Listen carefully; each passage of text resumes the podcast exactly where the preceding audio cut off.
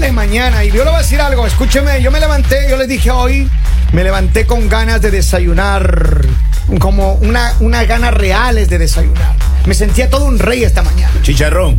Sí, yo necesitaba una princesa que me diga, mi amor, levántate. Pero Ah, no había la vamos. Come esto que es saludable y No había la nutritivo. princesa. Así que, no. como No yo me levanté con ganas reales de desayunar y no teníamos princesa, decidimos invitar a una nutricionista.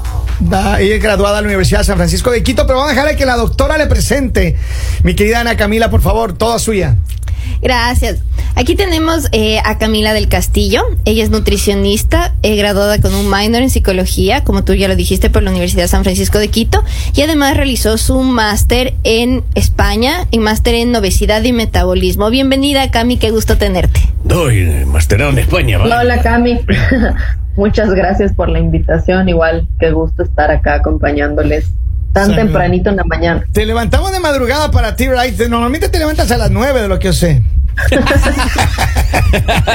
Depende de los pacientes. Si me dejan dormir, pues duermo más. Pero si me toca ir temprano al consultorio, se trabaja desde tempranito. Qué bueno. Camila, hablemos un poco. ¿Qué significa la, la frase este de, de- de alimentación consciente?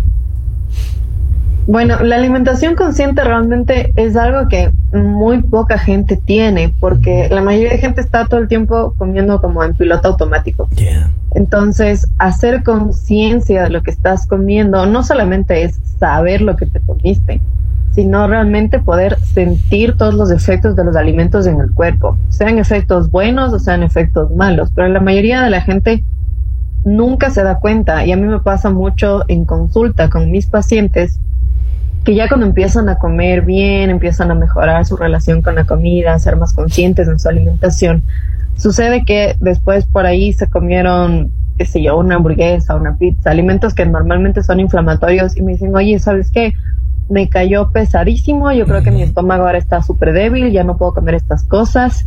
Y no, ahora estás consciente de los efectos que te produce. Ahora- Siempre te causa exactamente la misma inflamación, exactamente el mismo malestar, pero ahora te das cuenta. Ahora, hay alimentos que definitivamente sí nos afectan mucho. Y, y te voy a decir, nosotros acá en Estados Unidos, el problema que tenemos, primero que andamos en el corre, corre al trabajo, porque no tenemos el tiempo para Todo posar, rápido, desayunar o, des- rápido. almorzar. Es, Claro. La vida es muy, muy súper rápida, número uno. Y número dos, la mayoría de los lugares donde te ofrecen cosas de desayunar, te ofrecen cosas que literalmente no son nutritivas. Por ejemplo, yo normalmente tengo a la mano que una, una taza de café y esta mañana conscientemente me desayuné un bagel completo con crema de queso así bien. Yo sí estaba consciente también, oiga. encima Estábamos estaba conscientes. Deliciosamente grasosa. Oiga, doctora, ¿qué hacemos? Por Dios.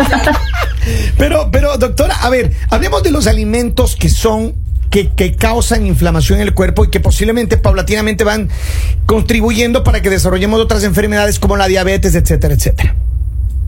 Ya. Lo que naturalmente produce inflamación crónica, que de hecho ya va más allá de sentirte llenito, hinchado, con gases, que son síntomas típicos de la inflamación intestinal, ya la inflamación crónica va hacia la inflamación de las células y que produce precisamente todas estas enfermedades que acabas de mencionar. Estos alimentos son principalmente azúcares, azúcares en todas sus presentaciones. Y en Estados Unidos tienes un millón de tipos de azúcar, porque no solamente es como acá en Ecuador el azúcar blanca, el azúcar morena, la panela, sino que allá tienes el jarabe de maíz alto en fructosa, los siropes de no sé qué. El jarabe de maíz al- alto en fructosa, de hecho, es uno de los principales ingredientes en la mayoría de productos.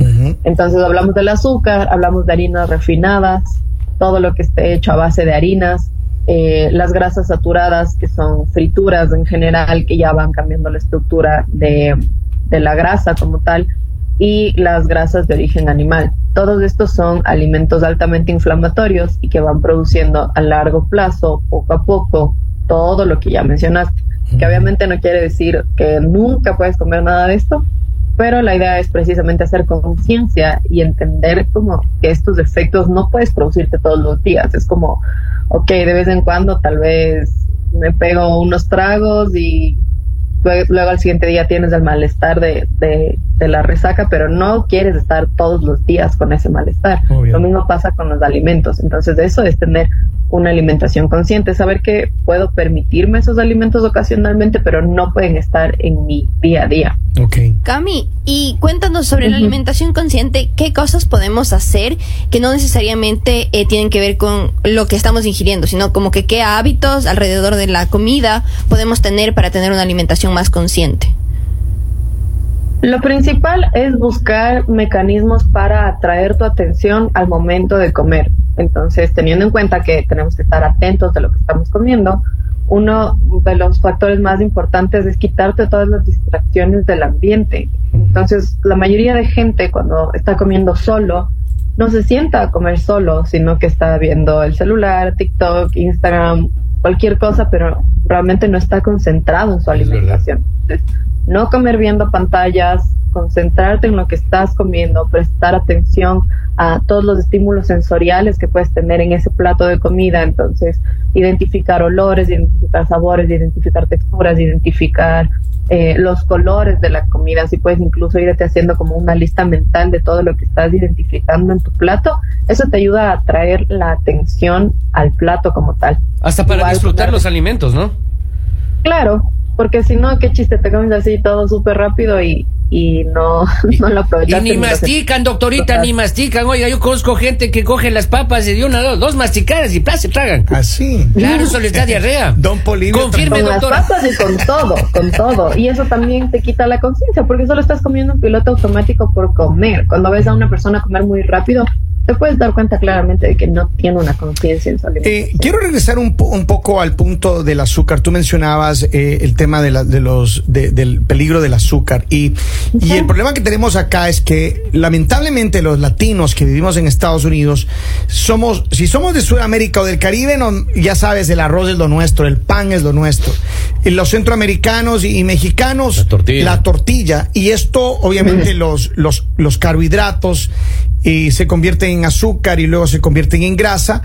Pero hay muchas dietas, hay muchas personas que no pueden dejar esta tradición de ese tipo de comidas.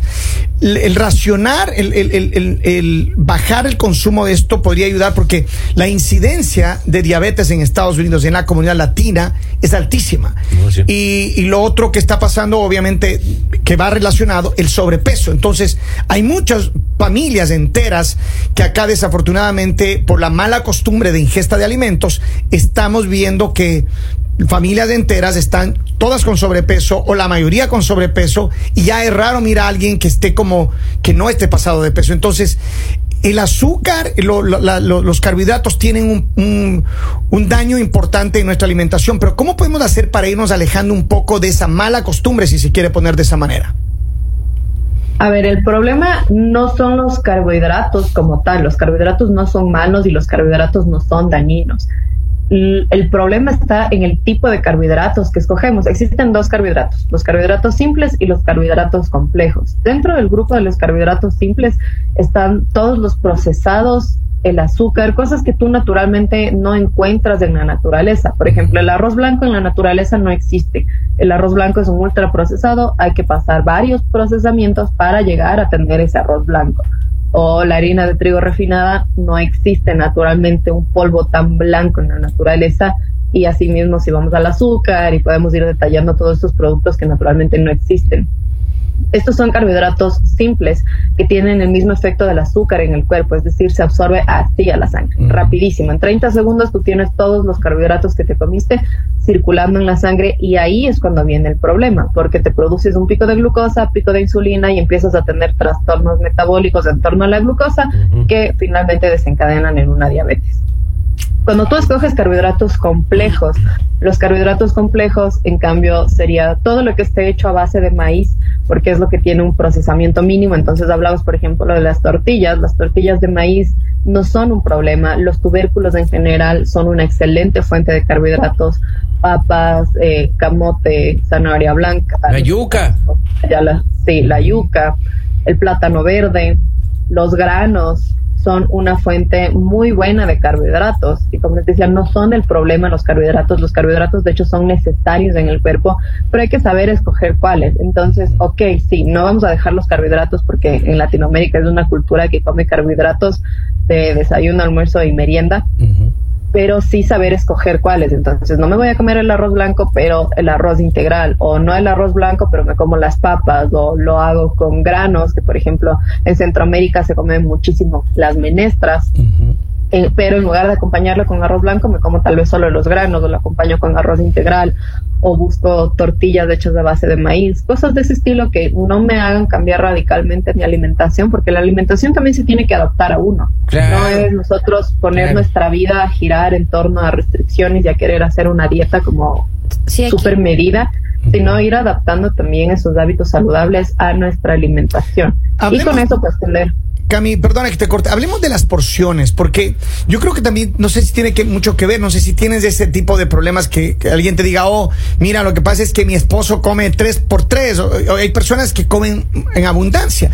¿Qué tanto podemos limitar las porciones y, y qué hacemos para que mentalmente diga, ay, yo normalmente me como una cosa así grande y ahora voy a empezar a comer poquito y me muero de hambre porque claro. ha pasado eso. El cuarto de pollo, pues a mí me dicen, oye, el pollo engorda. No, el que engorda es el que se trae el pollo.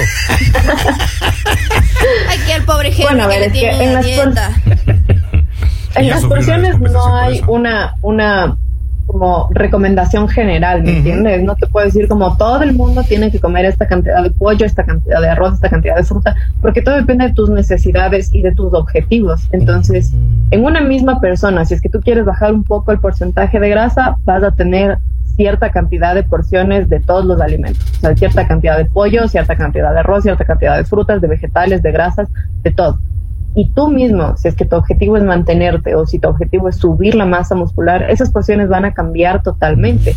Entonces aquí entra una vez más. ¿Cómo? A la proteína, me imagino, para hacer eh, músculo y eso. Todo. O sea, cuando quieres subir masa muscular, sí tienes que tener una dieta un poco más alta en proteína, pero en general es todo, no solamente aumentas proteína, aumentas todo proporcionalmente. Cami, aquí me preguntan que si es que eh, se recomienda masticar más los alimentos y o masticarlos en cierto orden para, para, o sea, sacar más los nutrientes y tener una mejor alimentación. Eso nos preguntan los oyentes. Sí, pues pasarse la yuca entera, sí es muy desagradable realmente. Doloroso. Le ha pasado, le ha pasado. Más que, eh, a ver, más que masticar en un orden, más que el tema de masticar a profundidad y hacer un puré, obviamente sí, ¿no? Sería lo ideal porque facilitas mucho el proceso digestivo para todo el aparato digestivo pero no, no es tanto llegar a hacer un puré, sino íbamos más nuevamente hacia el tema de la conciencia alimentaria, que si tú comes muy rápido y te pasas los alimentos enteros, primero le estás dando mucho trabajo al, aparato digestivo y segundo que no estás como teniendo en cuenta, o sea, no, no está tu cuerpo entendiendo qué está pasando con lo que estás comiendo. Entonces el masticar más, el masticar despacio, te da como una herramienta un poco inconsciente para tener una alimentación consciente, porque te obliga a comer más despacio porque estás pendiente de masticar más, el trabajo de la masticación, mientras más masticas, tu cerebro como que se va trayendo nuevamente hacia la atención en el plato, porque el cerebro se distrae un montón. Entonces, mientras más masticas, tu cerebro es como que tiene que hacer un poco más de esfuerzo, un poquito más de trabajo y dice como, ok, ok, vamos a concentrarnos en la masticación. Entonces, sí, no es bueno comerse los alimentos enteros, pero tampoco hace falta masticar 100 veces o 80 veces, como he leído por ahí. Nosotros hemos escuchado por muchas ocasiones que hay padres de familia que se quejan de que el uno o el otro, el mamá o la, mamá o el papá, les permiten a sus hijos pequeños comer con pantallas, ya sea el iPad, una, una pantalla de televisión, un videojuego, alguna cosa. Y esta es una cosa que se ha ido generalizando, es decir, la mayoría de los niños ahora les sientan con una pantalla al frente. ¿Esto es recomendable? ¿Se puede cambiar esto? ¿Se debería cambiar? ¿Cuál es tu sugerencia, Cami?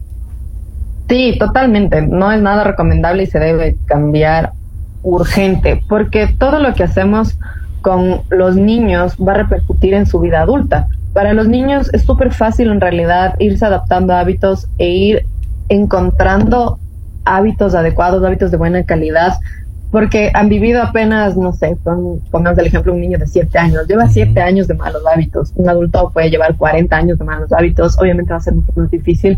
Y los niños están como en esta etapa de aprendizaje, de desarrollo, es mucho más fácil como corregir captar estos aprendizajes, corregir. Y en la infancia tú vas generando todos los hábitos que van a tener. Entonces, si es que tú desde pequeños les quitas esta conciencia sobre la alimentación, les quitas también la alimentación intuitiva Y dentro de la alimentación intuitiva entra el saber cuánto debo comer, porque tú ya entiendes y escuchas a tu cuerpo y sabes que tal vez hoy tienes un montón de hambre y quieres comerte un poco más, quieres comerte el pollo entero en lugar de medio pollo.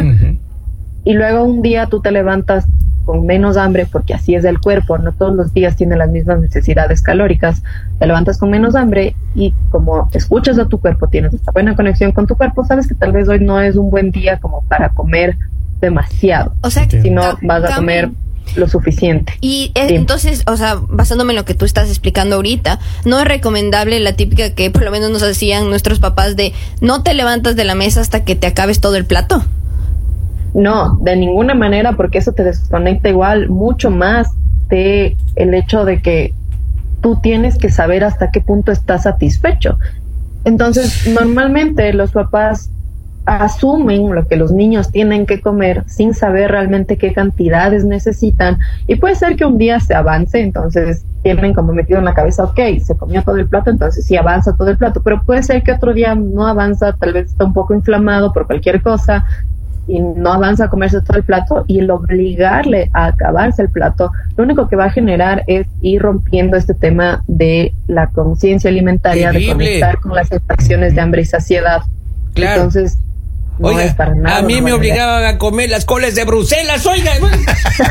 70 coles de Bruselas. Ahí me decían, no te levantes hasta que te acabes. Pobrecito. Hasta que te acabe. No, no, no se acuerde de eso, don Poli, tranquilo. No Y llore. ahora no puedo ni ver las coles de Bruselas.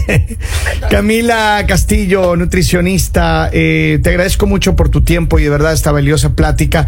Creo que quedamos pendientes de, de- de un- una segunda parte de esto tan, tan importante. claro. Y una tercera la, también. La alimentación, eh, creo que nosotros todos, yo, yo me incluyo, muchas veces fallamos. Acá tenemos eh, lo, lo triste que acá en Estados Unidos la vida rápida, el, el trabajo, el día a día, las distancias y todos son justificativos nada más. Son pero a pesar que es un pretexto y es un justificativo que lo, lo levantamos, de todas maneras nos afecta. Y la salud, el, el sobrepeso, la, la mala alimentación es algo del día a día y esperamos que estas pláticas nos ayuden. Así que, Camila Castillo, ¿cuál es tu mensaje para la gente, tu mensaje final antes de terminar esta plática tan bonita? Empiecen a prestar más atención a su alimentación. Que muchas veces queremos hacer cambios desde afuera, cambios siguiendo la dieta de Pepita, siguiendo el entrenamiento de Juanita, pero en realidad los cambios vienen cuando nosotros empezamos a conectar con nosotros mismos. Entonces, ver desde dónde están queriendo hacer los cambios y más bien enfocarse en trabajar esas cosas, la relación con la comida, la relación con su cuerpo, su alimentación consciente, todo eso que es mucho más importante que tener una dieta perfecta y cumplirla todos los días al 100%. Muchísimas gracias, eh, la doctora Camila Castillo. Felicidades, estaremos hablando en la próxima. Un abrazo. Gracias, Cam. Igual. El mañanero